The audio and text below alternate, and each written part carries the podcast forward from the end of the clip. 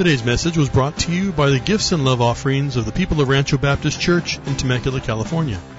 Pastor Jason Swanson is our senior pastor here at RBC, and this message was recorded during our regular Sunday morning service times. Pastor Jason is currently in a series he's calling a walk through the book of Acts, Jesus at Work.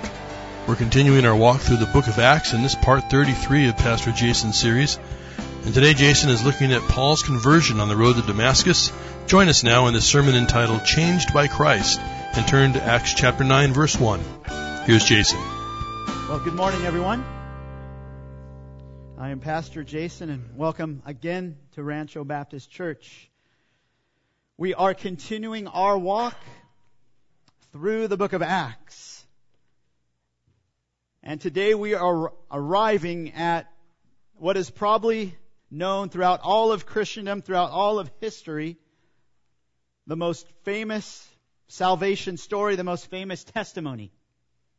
Many, many people know the, the salvation story of Saul of Tarsus.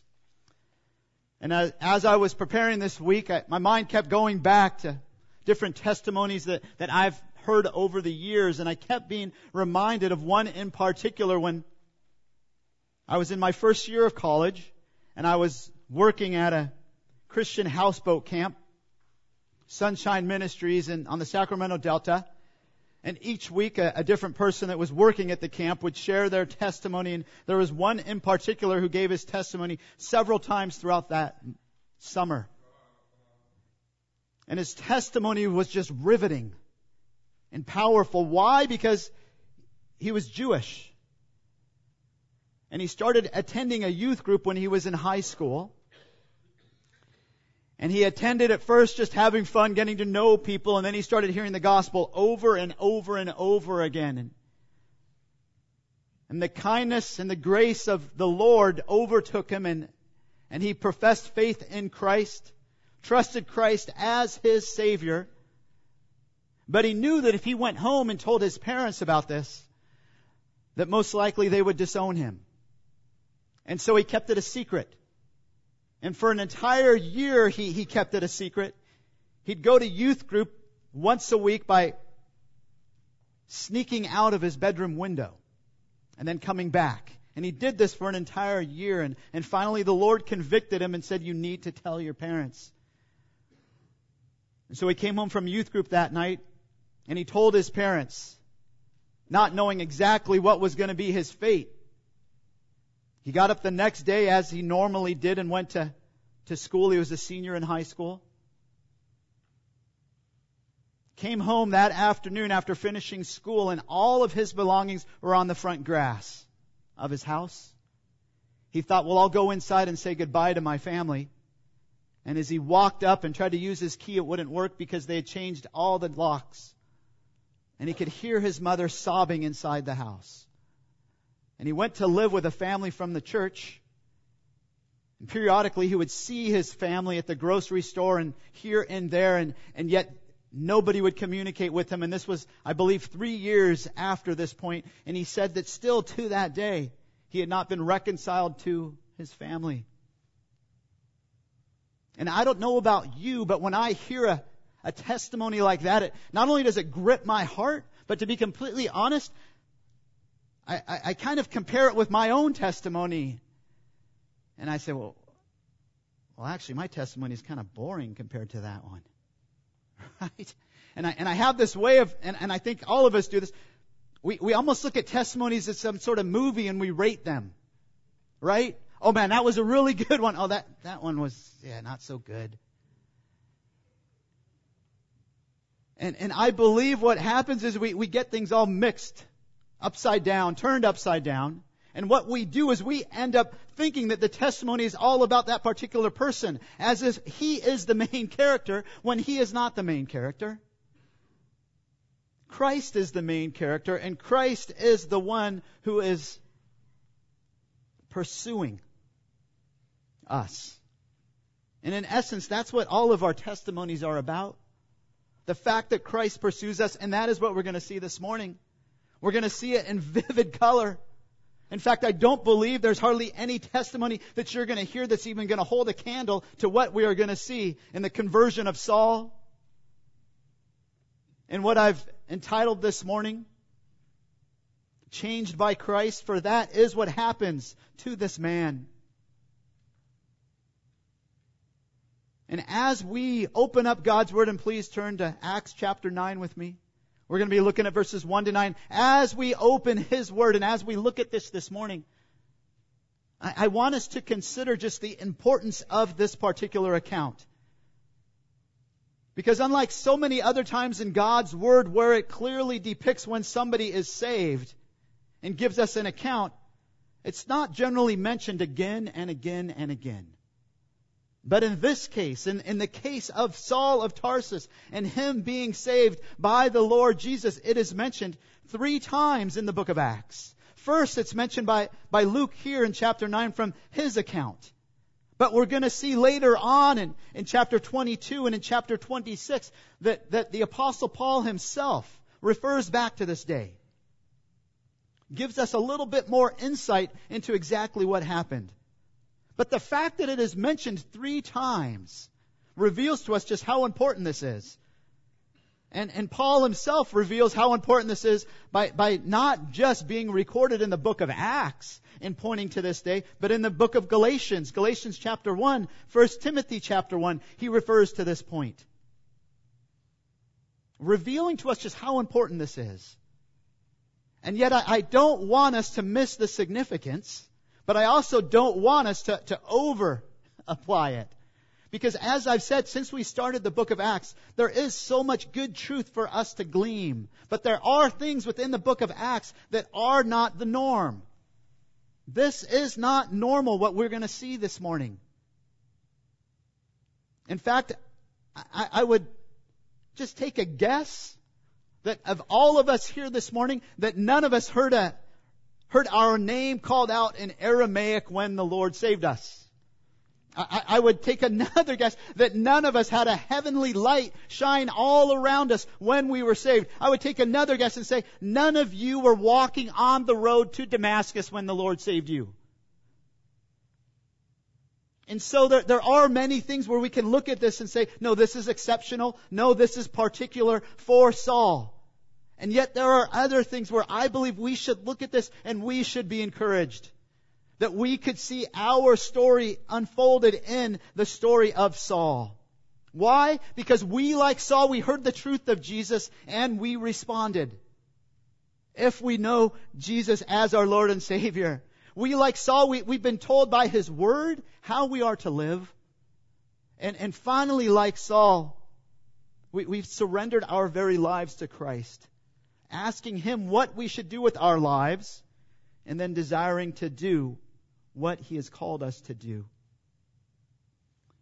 So let's look at this amazing account in Acts chapter 9, verses 1 to 9. Now Saul, still breathing threats and murder against the disciples of the Lord, went to the high priest and asked for letters from him to the synagogues at Damascus, so that if he found any belonging to the way, both men and women, he might bring them bound to Jerusalem. As he was traveling, it happened that he was approaching Damascus, and suddenly a light from heaven flashed around him, and he fell to the ground and heard a voice saying to him, Saul, Saul, why are you persecuting me? And he said, Who are you, Lord? And he said, I am Jesus, whom you are persecuting. But get up and enter the city, and it will be told to you what you must do. The men who traveled with him stood speechless hearing the voice but seeing no one. Saul got up from the ground, and though his eyes were open, he could see nothing. And leading him by the hand, they brought him into Damascus. And he was three days without sight and neither ate nor drank. Let's pray together. Heavenly Father, we thank you for your, your all sufficient word. We thank you for the salvation account of Saul. And we recognize, Lord, that without your help, that we too, like the men traveling with Saul, we're going to miss this. We're going to miss you. We're going to miss seeing you. We're going to miss hearing from you. And we ask this morning that you would use your word to allow us to see you, to allow us to hear you, and to allow us to rejoice in your wonderful grace in saving us, just as you saved Saul. So use your word now.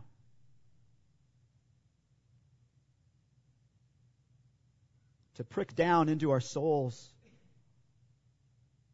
to cause us to see you in all your glory and all of your splendor, that you might be honored, that you might be lifted high, Lord Jesus, above all others this morning.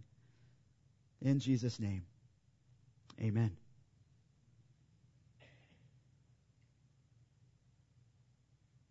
So, in this account, what we are going to see, as I've said, we're, going to see three qualities of Saul's salvation, which are really true for all believers. And so we can see ourselves in the salvation of Saul if the Lord has indeed called us to himself. We have trusted him as our Lord and Savior. The first thing that we're going to see is, is that Saul was contending with Christ. And, and we're going to see that in verses 1 to 2 very plainly, very simply. And we've already seen this revealed to us in the book of Acts. Then we're going to see the amazing aspect of colliding with Christ. We're going to see actually more accurately, Christ colliding with Saul in verses 3 to 6. And then finally, we're going to see confounded by Christ in verses 7 to 9.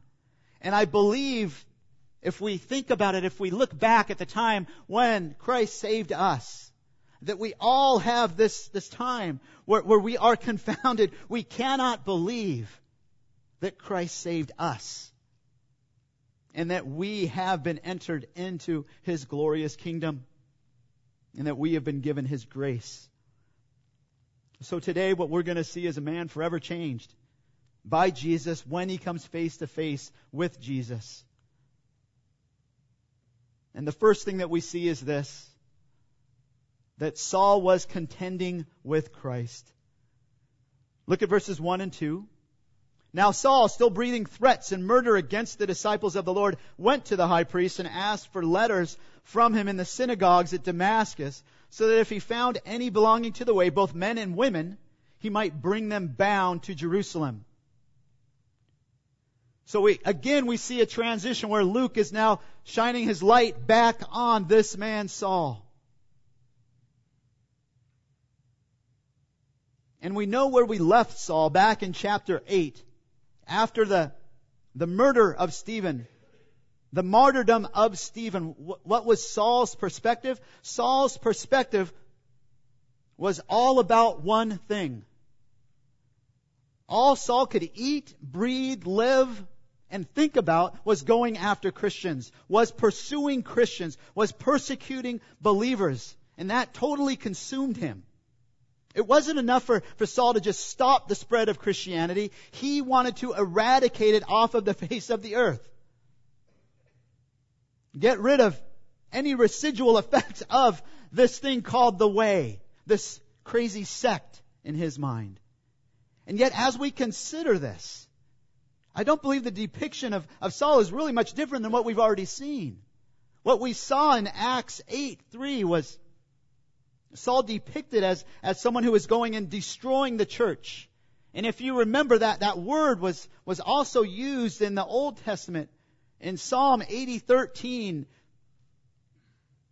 and it had the idea of a, of a wild boar going into a garden and destroying it or of soldiers going into a city and destroying that city. That that is the destruction that Saul had in his mind for Christ's church. And that is what he is bent on that is what occupies everything about him and now here again we see in, in, in the first verse here, the, the first couple phrases, that what is he doing? He's, he's still breathing threats and murder. I, I believe that's giving us that same picture of a wild boar who is panting and snorting and going after something. And, and, and, that's where Saul is. And if that is indeed the picture that Luke is trying to paint, and if that is indeed where Saul is at, it, it makes his salvation even more, even that much more significant. Why? Because he goes from being this wild animal, this wild beast, going after Christ's church, to a sheep, following his shepherd. And then, and then finally, to, to a shepherd himself, looking after Christ's sheep in all of the churches, as, we will see, as Christ sends him as a missionary. Perhaps the greatest missionary the world has ever seen.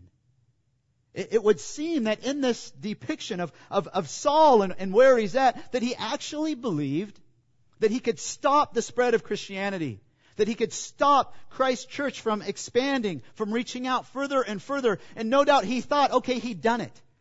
That what he did in Jerusalem was enough to stop it. But then what does he hear? He hears that there's actually glimmerings of something going on further, possibly out to Damascus.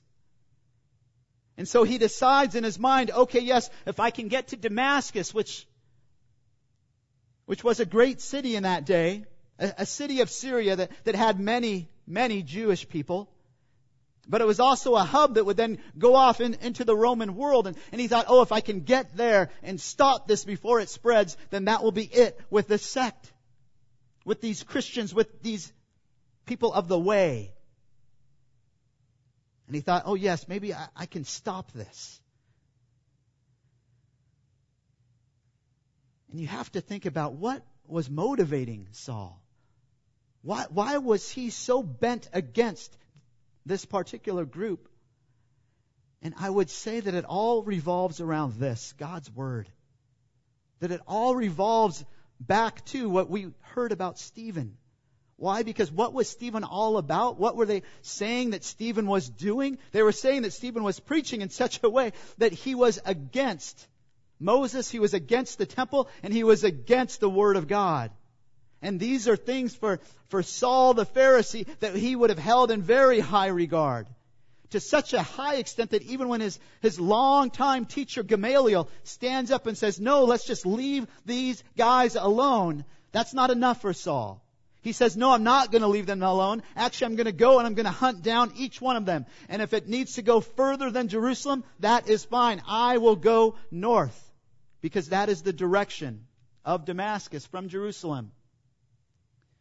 And so that is what he intends to do, and, and he must reason somewhere in his in, in the back recesses of his mind, okay, if I can just go here and stop it there, that'll be it. But do you remember what we saw last week? Do you remember where Jesus ends up leading Philip? First, he leads him to Samaria, and interestingly enough, do you know where Saul has to pass through if he leaves Jerusalem and goes to Damascus? He has to pass right through Samaria, and he's there after Philip. So no doubt this is something that infuriates him even more. If he wasn't already very, very upset, now he is fit to be tied, and he probably cannot wait to get to Damascus and do his job. But God at the same time is working. Christ is expanding his church and he's doing it in a way that Saul would never even consider. Because Saul doesn't think about going south, which is exactly where Jesus led Philip. When Jesus meets this Ethiopian eunuch, he's heading south. He's going to Africa. That is not anywhere that Saul is thinking about going. And what Saul doesn't know is that he cannot stop Christ. And, and, what's even greater than this is that as Saul is pursuing all of these believers, all these Christians, and he's chasing after them, do you know what Christ is doing? Christ is pursuing him. Christ is chasing after Saul.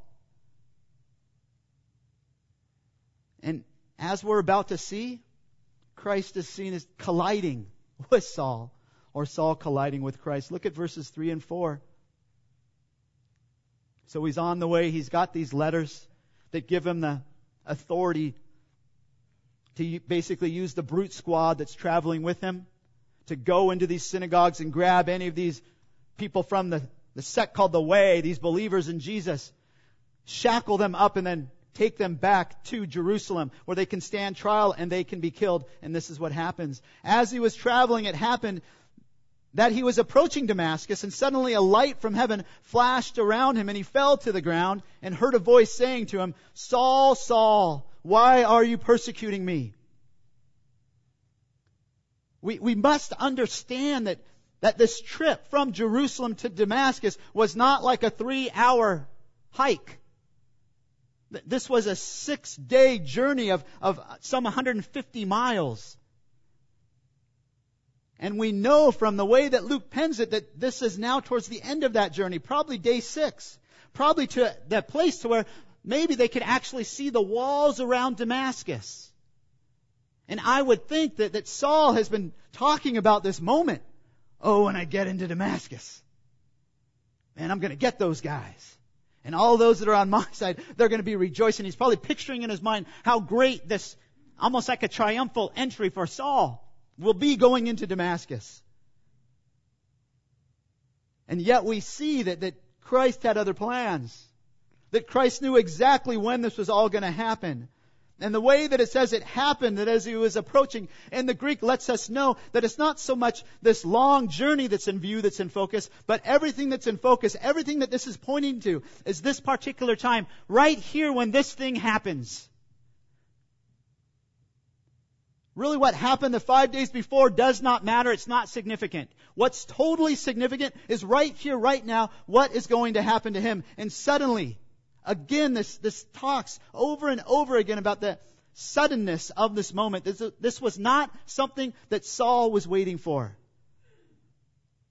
And suddenly a light from heaven. This doesn't mean the sun. This means a light from heaven shining right here, right now not just on top of his head, all around him. How can a light do that? The only way it can do that is if this is God doing this. And what does the light represent? The light signifies the glory, the greatness, the grandeur of God. And then we see as a result, instantly, he falls to the ground with suddenness.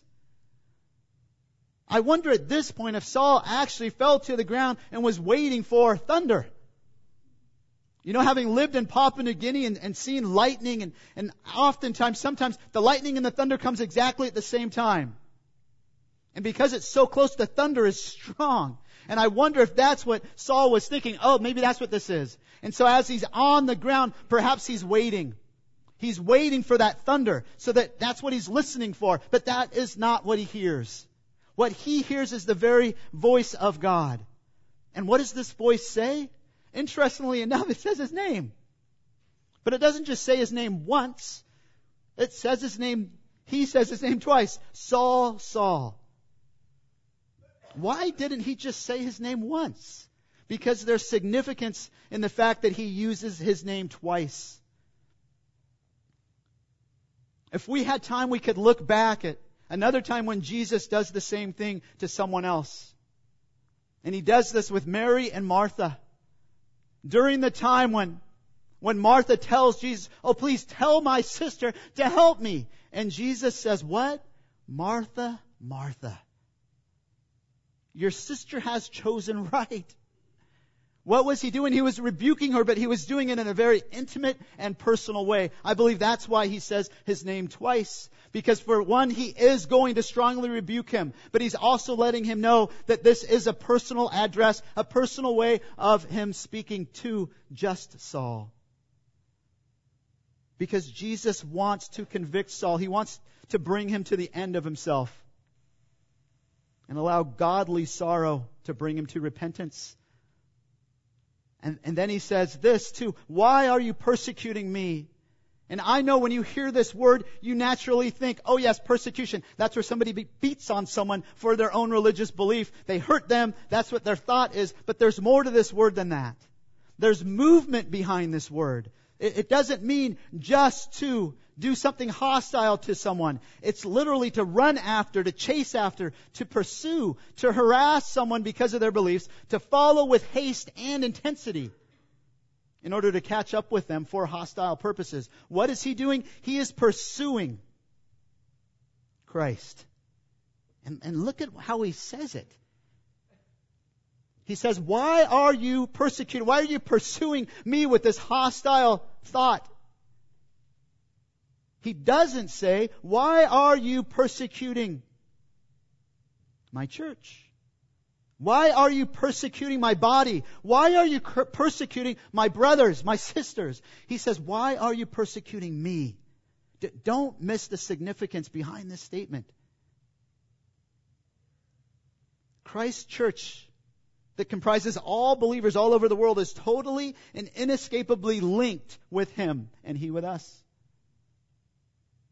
To do harm to the one is to do harm to the other. Whatever believers are going through, Christ identifies it and takes it as His own. Why? Because He is truly our sympathetic high priest. Do you know that, that from this point on, as the Apostle Paul, as Saul turns into the Apostle Paul and writes many of his epistles, do you know what one of the major themes in most of his epistles is? In Christ. The fact that believers are united in Christ. And where did he learn that? He learned that right here. And he recognizes that the ravaging that, of the church that Saul is doing is a ravaging upon Jesus himself. That the beatings that the apostles received that we saw earlier were beatings upon Jesus himself. And the blows that hit Stephen from those rocks were blows that hit Christ. And as a result, how does Saul respond? Look at verse 5. And he being Saul said, Who are you, Lord? And he said, I am Jesus whom you are persecuting. I wonder if Saul asked this question, if, if actually he, he kind of had an inkling of what the answer would be. That perhaps he, he already started to get it. That he started to recognize, oh wow, this is the Lord. Or perhaps it was just through fear and terror that, that he said the things that he said, but what we can know for certain is that he knew that he was speaking to God. And we know that because of the word that he uses where he says, Who are you, Lord? That word is kurios in the Greek. It's master, it's creator, it's the sovereign one over. And then Jesus says, I am, I am Jesus whom you are persecuting. We'll look at this later, but when we get to Acts chapter 26, verse 14, we're going to see that actually Jesus says more than this to him. He actually says, I am Jesus whom you are persecuting. It's hard for you, Saul, to kick against the goads. And this verb used here to kick literally means to prick or to sting. Something was pricking and, and, and, and, and stinging the mind of Saul. Something just kept going on and kept going after him over and over and over again. And I believe it all stems back to Stephen and what he saw from Stephen, what he heard from Stephen.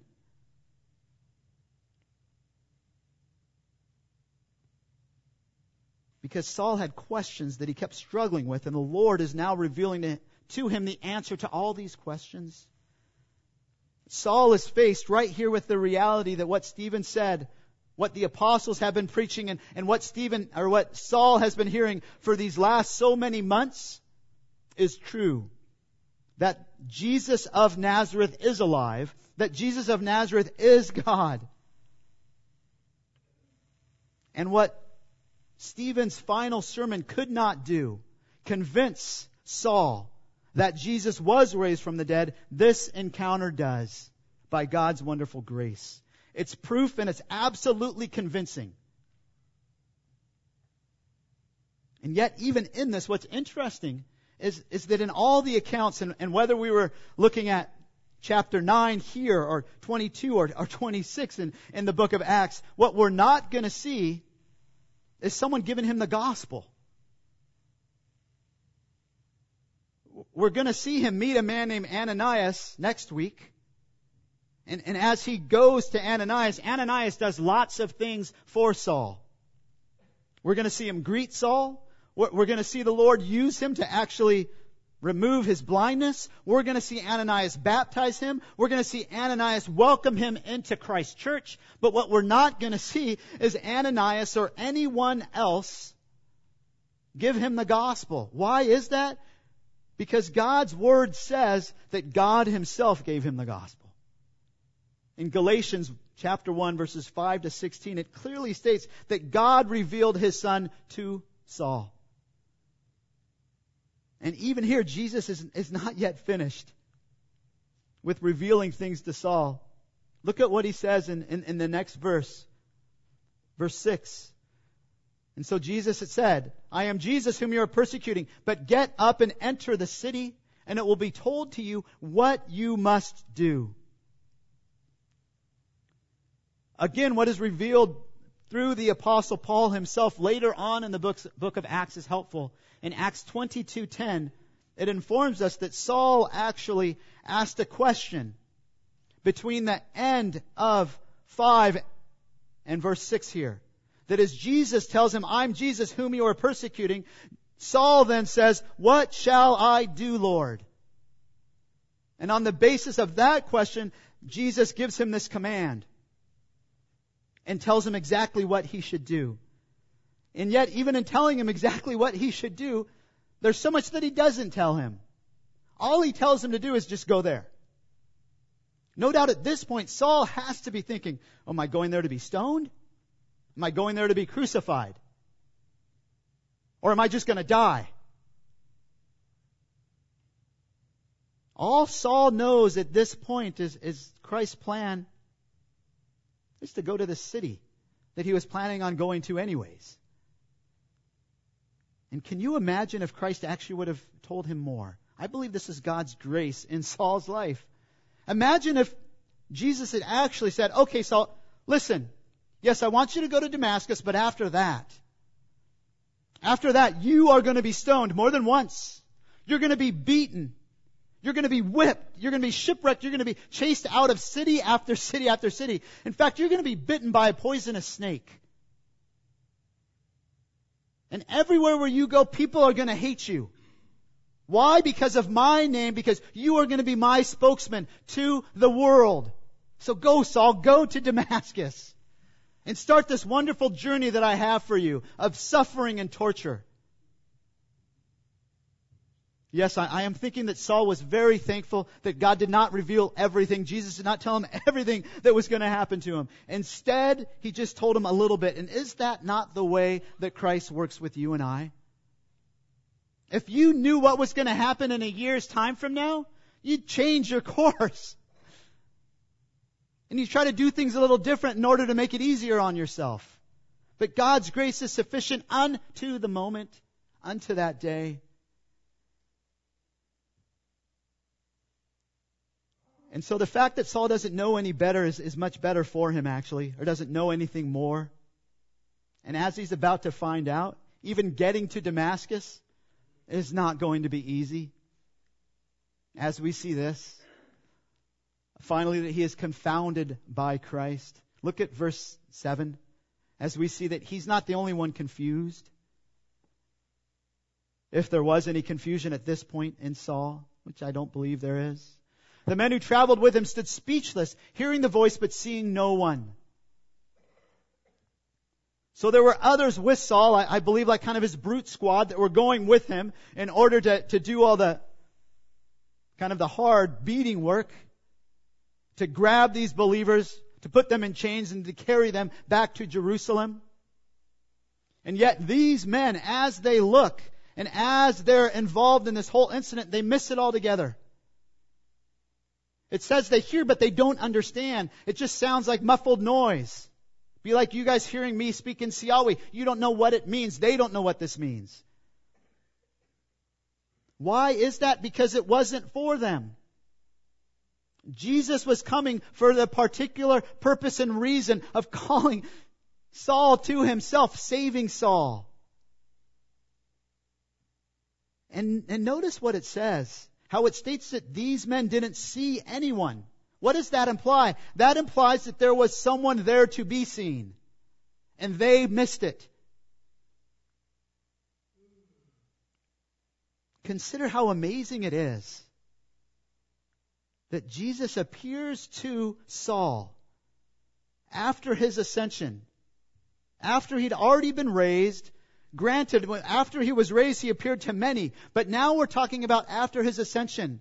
Jesus has only appeared to one other person, and that was the first martyr of his church.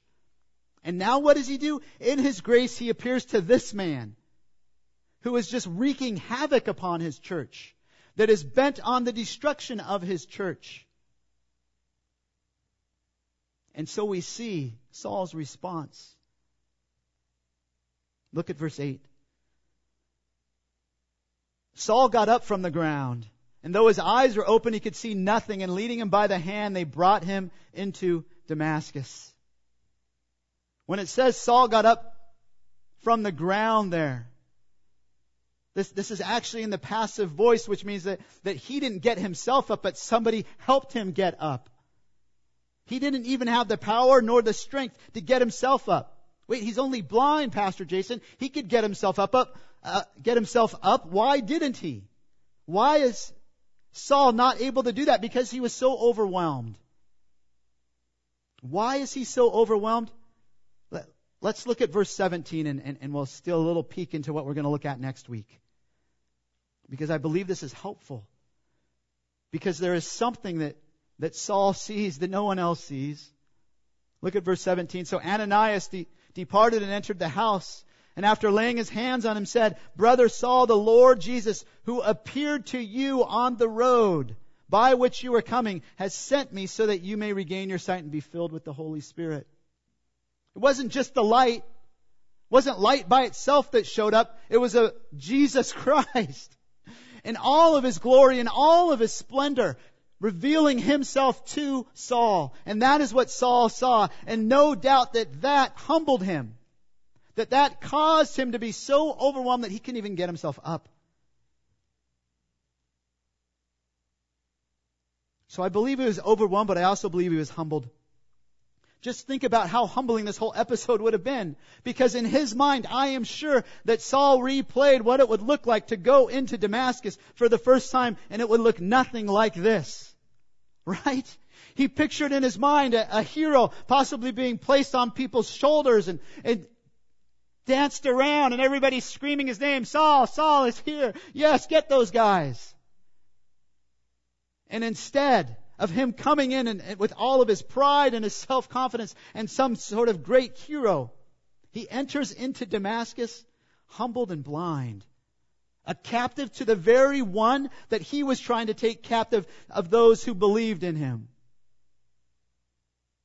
See, we see that Christ had collided with him and the whole circumstances that, that he now found himself in left him mesmerized and totally confounded. And look at verse 9 as, as we see what he does next. And he was three days without sight and neither ate nor drank. What this verse is emphasizing in the Greek isn't the fact that he for three days couldn't see. That's understood. That's a given. Why? Because God had taken the sight from him. What's being emphasized even in the Greek is this idea that he didn't eat or drink. Why? Because that was something voluntary. That was something that he didn't have to do. He could have eaten. It doesn't say anything in here that when he became blinded, that the Lord somehow sealed his lips, his mouth, that he couldn't drink or eat. So why is he doing this? I believe he's doing this out of an act of worship. I believe Saul is indeed saved at this point. Look at verse 11. And we see exactly what Saul was doing. What do you think? Do you think Saul was just sitting back and sleeping on his couch? Or on whoever's house he's at and, and, and, and on the couch? No. Look at what he's doing. And the Lord said, get up. So he's speaking to Ananias. Go to the street called Straight and inquire at the house of Judas for a man from Tarsus named Saul, for he is praying. That's what Saul was doing during these three days. He was praying. He was submitting himself to the Lord. No doubt he was confessing to the Lord all the wrong things that he had done. And no doubt he was asking the Lord, what now? What do you want me to do? Where are we going to go from here, Lord? And so we see his submission and we see his obedience all the same. And I, and I wonder if part of the reason why he couldn't eat or drink is because he didn't want to. Perhaps he finally got it. He finally recognized the incredible mistake that he had made. That the very Messiah of his people, the Messiah that they had been waiting for, had come. And he had missed him. Not only had he missed him, but he was going around terrorizing all those that believe in him. And perhaps the weight of this just gripped his soul to such an extent that he had no desire to eat or to drink. Perhaps it even goes deeper. Notice how many days he's blinded. Three days. The same number of days that Jesus was in the tomb dead. Perhaps this is a picture of Saul dying, Saul the Pharisee dying, and Saul the Christian raising. The apostle Paul coming in to his place out of these three days of darkness. As he comes out of this, and what does he do? He literally turns the world upside down for the cause of Christ. Isn't God's grace Amazing. Pull back with me for a minute and just consider what Christ has done, who Christ has chased after, who Christ has pursued. Think about how far away Saul was from Christ. Polar opposites. And yet, was he too far for Christ to reach him? No. Can you ever be too far for Christ to reach you? No, you cannot. You can't ever be too far for God to reach you? And, and let me pose one more question in closing. In these accounts, from what we see in God's Word, who seeks who? When it comes to salvation, from what we've seen in the book of Acts, who initiates salvation? Last week we saw God send someone to this Ethiopian eunuch. Did this Ethiopian eunuch even ask? for someone to be sent to him. No. This was all on the part of God. This was all on the initiative of God. God sends someone to him and answers his questions and points him to Christ. Now look at Saul. Who seeks who? Clearly, Christ is seeking, pursuing, chasing after Saul. And while our salvation story, your particular testimony, probably is not quite as dramatic as Saul's here. I believe if we all take a look back at our coming to the Lord, the time when we trusted in Christ as Savior for the first time, you know what we'd all find? We'd find that it was God leading, directing, taking the initiative, and pursuing us. Maybe it was through a book. Maybe it was through a friend. Maybe it was through a complete stranger that you still do not know his name. And all of that is pointing to the fact that Christ is pursuing you, that he was pursuing you. And, and why do we need that? Because left to ourselves, left on our own, we'd never seek him. We'd continue in rebellion. But God in his wonderful grace seeks us. It's not by chance that you're here this morning hearing this if you are someone that has never trusted Christ as your Savior. That today this story of Saul is your story. That today you are hearing the good news that Jesus came to save sinners. Like Saul, like you, like me. Have you trusted in Him before? If you have not, please consider. You do not know what will happen when you leave here this morning. And if you'd like to talk more with some of us about that, there'll be some of us after the service. So, what can we take with us this week and, and, and consider as points to ponder? Number one, consider the, the grace that Jesus showed to Saul, allowing him to be only the second person to see the risen and ascended Christ. What does this mean to you? How gracious God was towards his very enemy how gracious Christ was towards this man who was literally trying to destroy all of the believers in Christ. And how has God revealed his grace to you? Number two, consider Christ's incredible patience with Saul. How has Christ been patient with you? Spend time this week considering the patience and kindness of Christ in your life and thank Him for how He has dealt with you or how He has not dealt with you or with me according to the way that our sins deserve, but He has lavished His grace upon us time and time again. Let me close our time. Gracious Heavenly Father, we stop and, and we do, we thank you, we praise you for your matchless, wonderful grace. For you being a God who pursues us, we thank you for the account of the salvation of Saul, that you pursued him, that you chased him, that you ran after him. We pray that you would allow us to follow in the path of Saul, that we would constantly be asking you, what next? and that we would be seeking your face continually.